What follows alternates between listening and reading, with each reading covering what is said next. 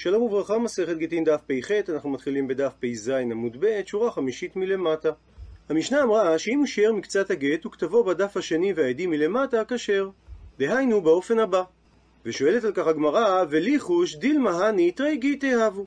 קיים החשש, אולי זה בעצם היו שני גיטין, כאשר הגט השמאלי נכתב בגובהה של המגילה יותר מן הגט הימני, ויתרא מילי זמן דקמא ועדים דבטרא, והזדמן שהזמן של הגט הראשון, דהיינו הגט הימני, היה מול חתימת העדים של הגט השמאלי, וגז יהי לזמן דבטרא ועדים דקמא. והבעל חתך את סופו של הגט הראשון שהיה שלו, מפני תנאי שהיה בו, ובמקביל הוא גם חתך את ראשו של הגט השני שהיה כתוב משמאל, והשווהו לתחילתו של הראשון, וכך הוא כיוון שחתיכת סופו של הראשון תהיה תיבה אצל תיבה, והתאמה לשיעור של הגט השני, ועל ידי כך הוא בעצם מגרש אותה בשני חצאי גיטים, והעדים בכלל לא על שלא חתמו.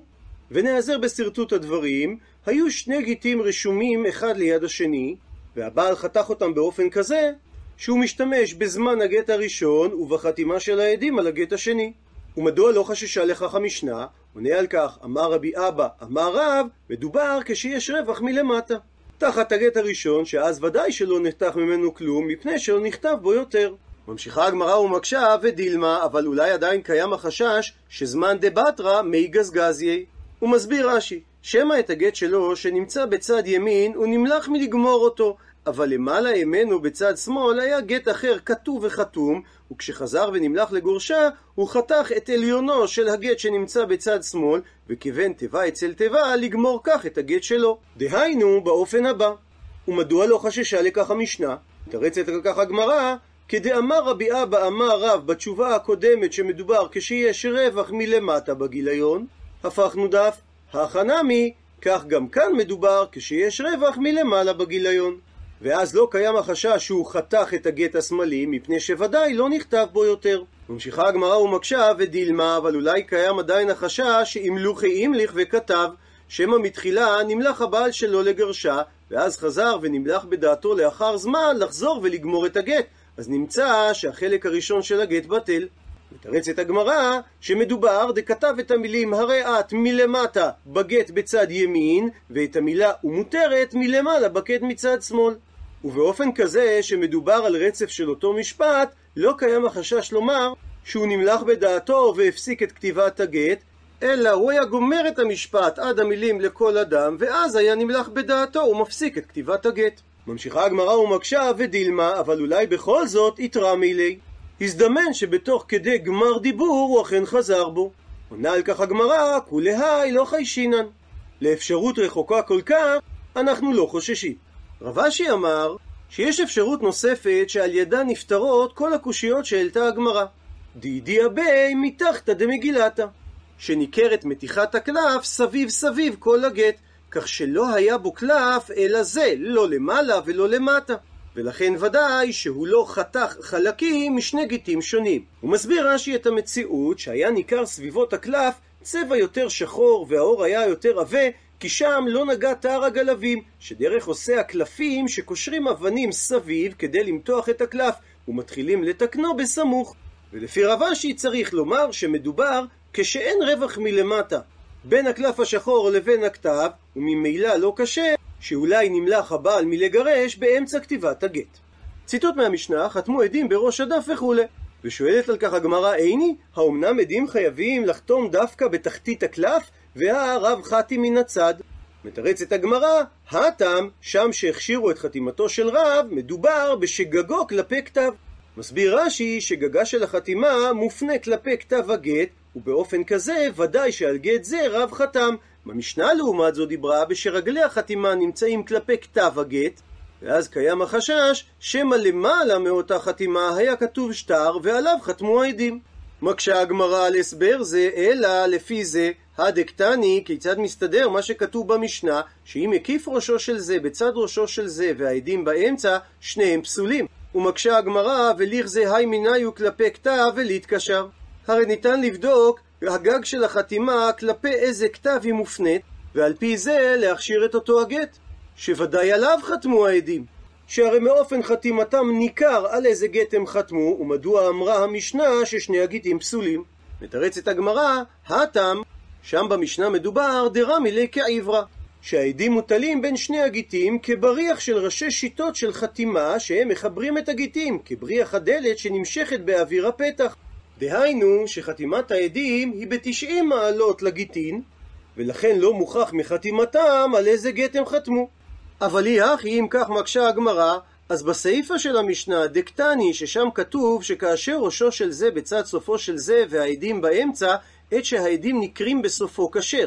ואם מדובר דרמי שמוטלות חתימות העדים כעברה, כבריח הדלת ב-90 מעלות לכתב הגיטין, אז לאו בהדי היי מקרי ולאו בהדי היי מקרי. אז חתימת העדים לא עם הגט הזה נקראות ולא עם הגט הזה נקראות. ומדוע אמרה המשנה שהגט שהעדים נקרים בסופו, דהיינו יחד עם כיוון הכתב של הגט עצמו שהוא כשר.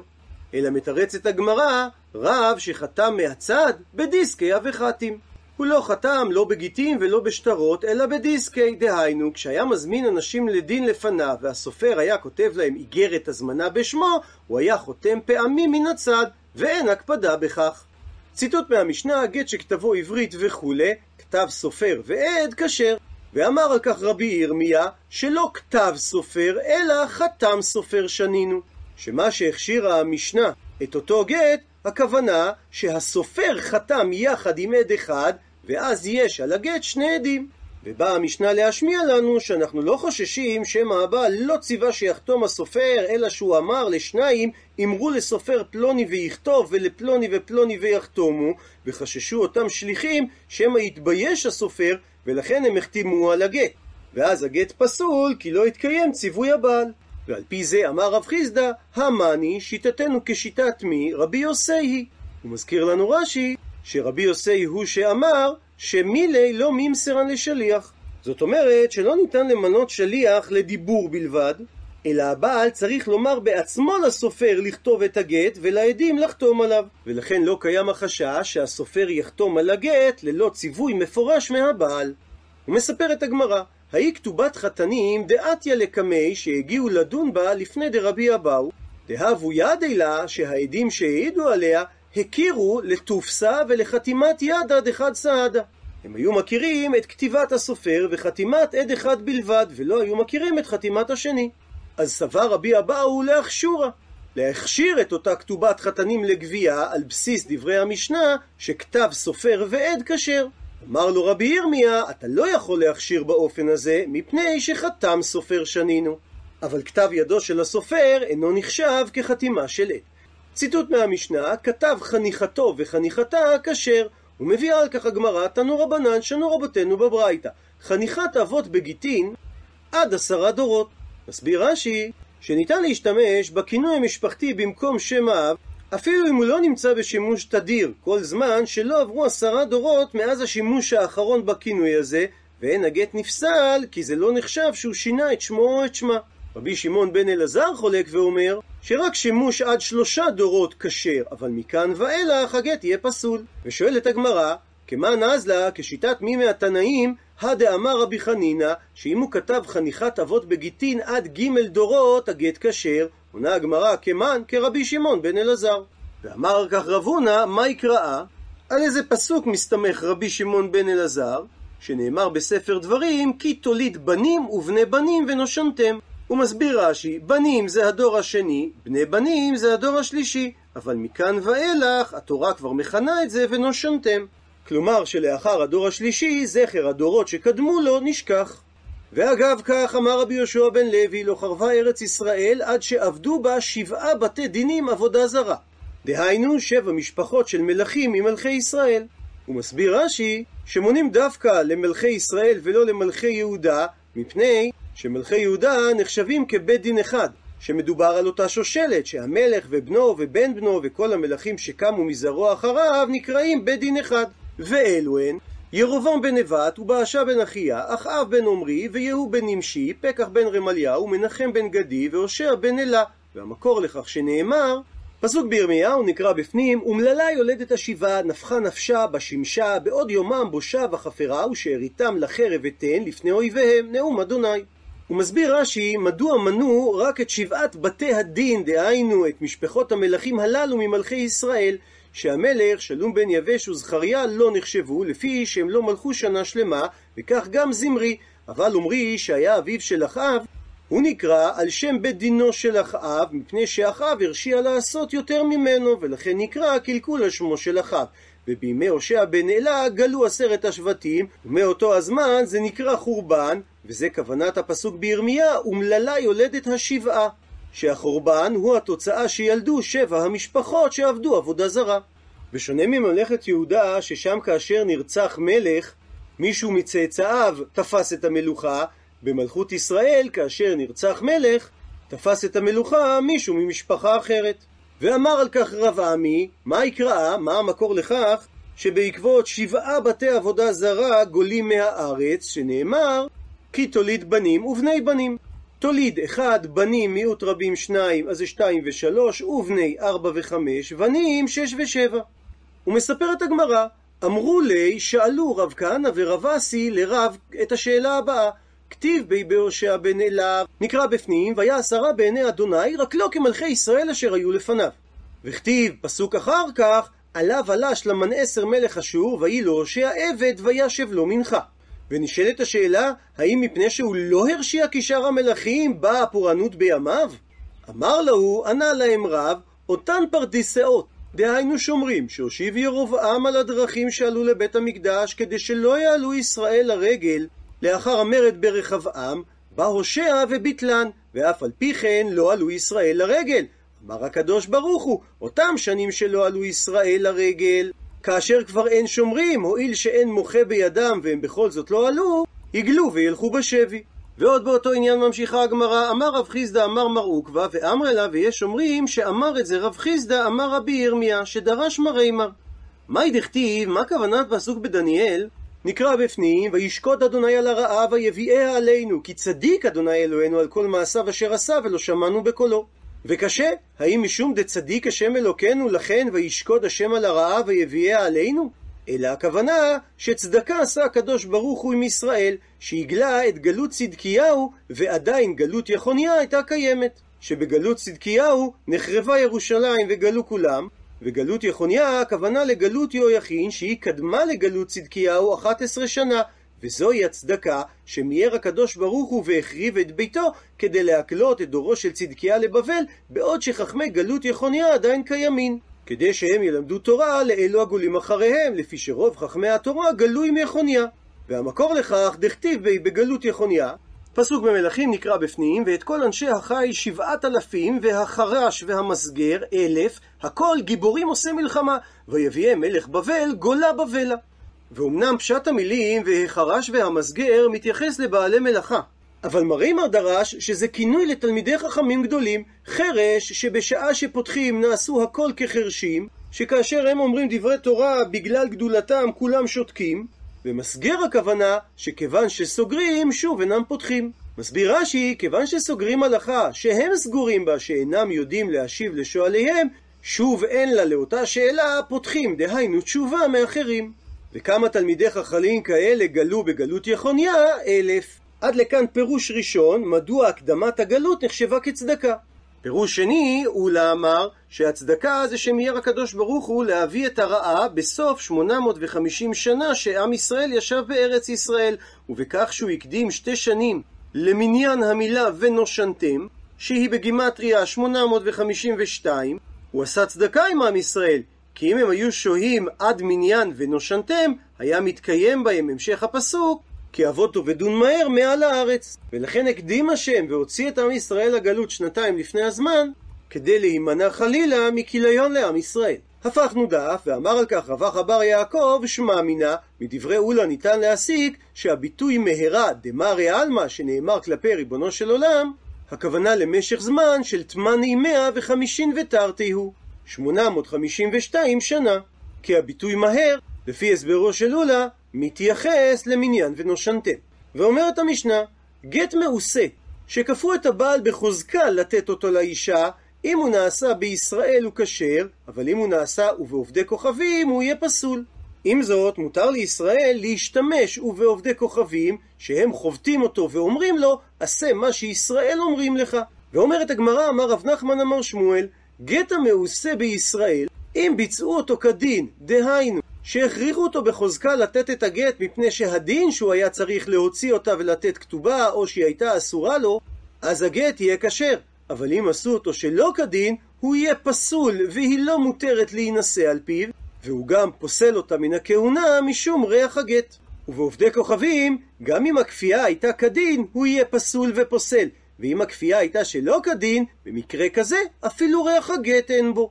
ומקשה הגמרא על דברי שמואל, מה נפשך? יש סתירה מיני ובי בדבריך שאמרת שעובדי כוכבים שכפו את ישראל בדין, הגט פסול, מצד שני הגט פוסל אותם מלהתחתן עם כהן. שהרי אי עובדי כוכבים בני עשוי נינו, שמצד דין תורה הם יכולים לכוף את ישראל בדין, אז יתקשור אינם מלהתקשר.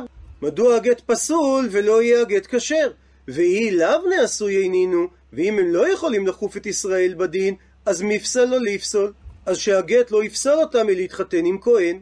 מבאר את דברי שמואל, אמר רב משרשיה, דבר תורה, דהיינו מדין תורה, גט מעושה בעובדי כוכבים כשר. ומה טעם אמרו חכמים שגט מעושה בעובדי כוכבים פסול? כדי שלא תהא כל אחת ואחת שרוצה להתגרש מבעלה והוא לא מסכים, הולכת ותולה עצמה בעובד כוכבים. מסבירה שהיא סוחרת עובד כוכבים אנס כדי לקוף את בעלה לגרשה, ועל ידי כך הוא מפקע את עצמה מיד בעלה. וזו הסיבה שפסלו חכמים גט מעושה של עובדי כוכבים.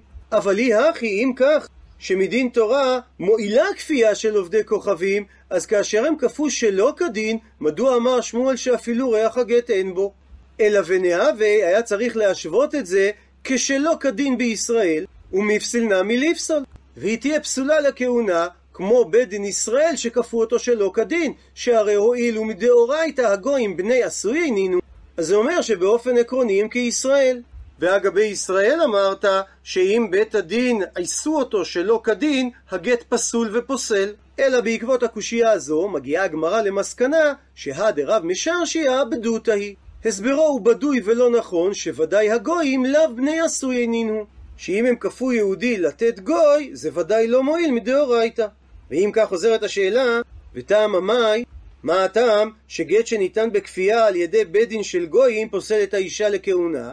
עונה על כך הגמרא שגט שהוצא בבית דין של גויים בכפייה מהבעל למרות שהוא ניתן כדין יש חשש שבכדין דישראל מחלף שאף על גב שבדין תורה הוא לא גט גזרו בו חכמים שהוא יפסול את האישה לכהונה משום שאנשים יכולים להתבלבל ולהשוות בין המקרה שהיה בבית דין של עובדי כוכבים לבין מקרה זהה שהיה בבית דין של ישראל ויטעו לומר שגם כאשר בית דין של יהודים עיסו אותו, דהיינו כפו עליו לתת את הגט כדין, הגט לא פוסל אותו לכהונה, וההוא גט ודאי גט מעל יהוא. אבל בית דין שכפו ישראל לתת גט שלא כדין, בכדין ישראל לא מחלף. ושואל רש"י, מדוע לא חוששים שגם במקרה הזה ישבו את אותו דין? למקרה זהה בבית דין ישראל שכפו את הבעל שלא כדין, ואז יבואו לומר שהיא לא נפסלת לכהונה, והרי שמואל אמר שכפיית גט בבית דין של ישראל שלא כדין פוסלת לכהונה. עונה על כך רש"י, שהיות שהפסול לכהונה מחמת גט שבית דין כפו אותו שלא כדין זה רק גזירה דה רבנן, וזה מחשש שמא יבואו להתיר גט שניתן בכפייה כדין, אנחנו לא גוזרים גזירה נוספת, שלא גוזרים גזירה לגזירה. ומספרת הגמרא, אביי אשכחי מצא לרב יוסף דייתיב שהיה יושב בבית הדין וקם מעשר גיטי והיה כופה איש להוציא את אשתו בדין.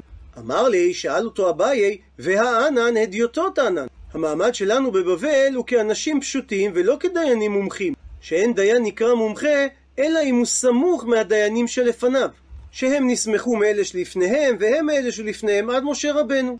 ורק כלפיהם נאמרה המילה אלוהים כביטוי לדיינים, ואין סמיכה בחוץ על הארץ, אלא רק בארץ ישראל.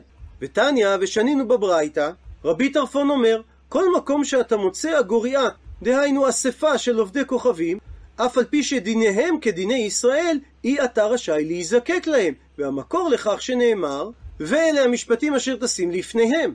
ואומר רש"י שזה מתייחס לשבעים הזקנים שעלו עם משה להר קודם מתן תורה.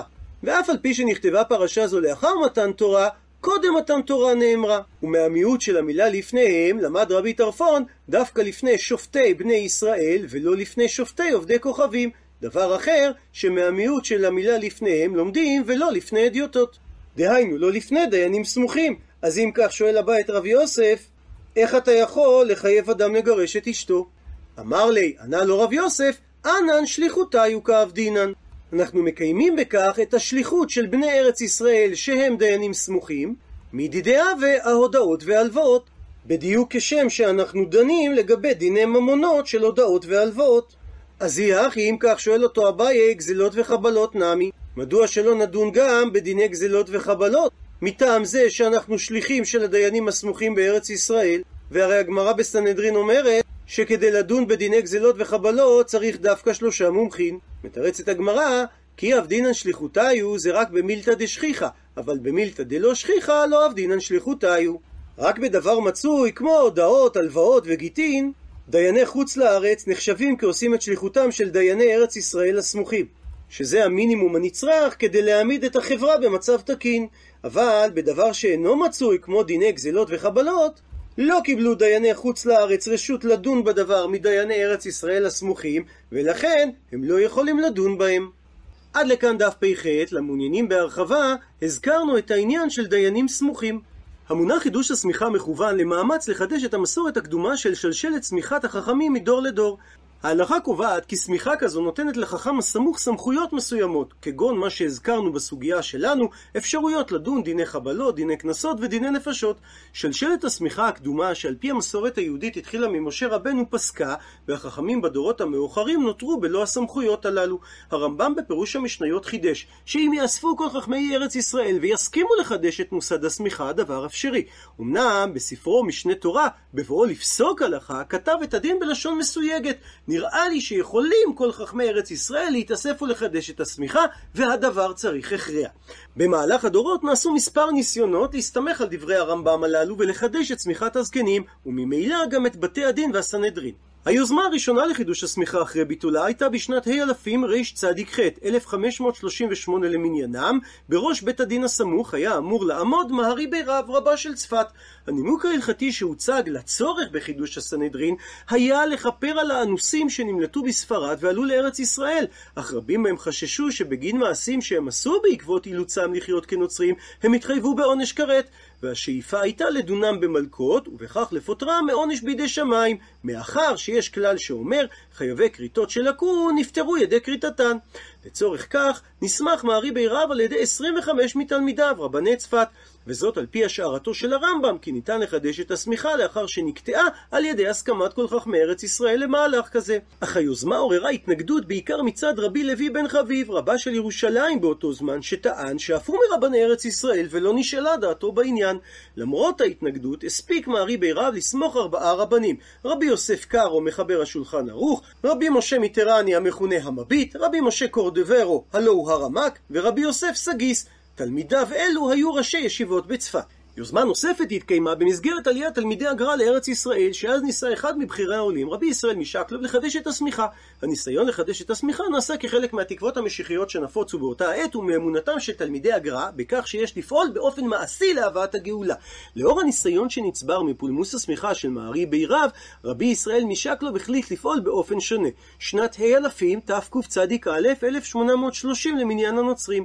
שלא כמו מערי בירב שהסתמך על הרמב"ם, הסתמך רבי ישראל משקלוב על הרדב"ז, שהתנגד לחידושו של הרמב"ם, אך הציע כמה דרכים אחרות שבהן יוכל להתממש חידוש הסנהדרין בזמן הגאולה, ואחת מהן היא על ידי עשרת השבטים, שגלו שנים רבות לפני שפסקה הסמיכה בארץ ישראל.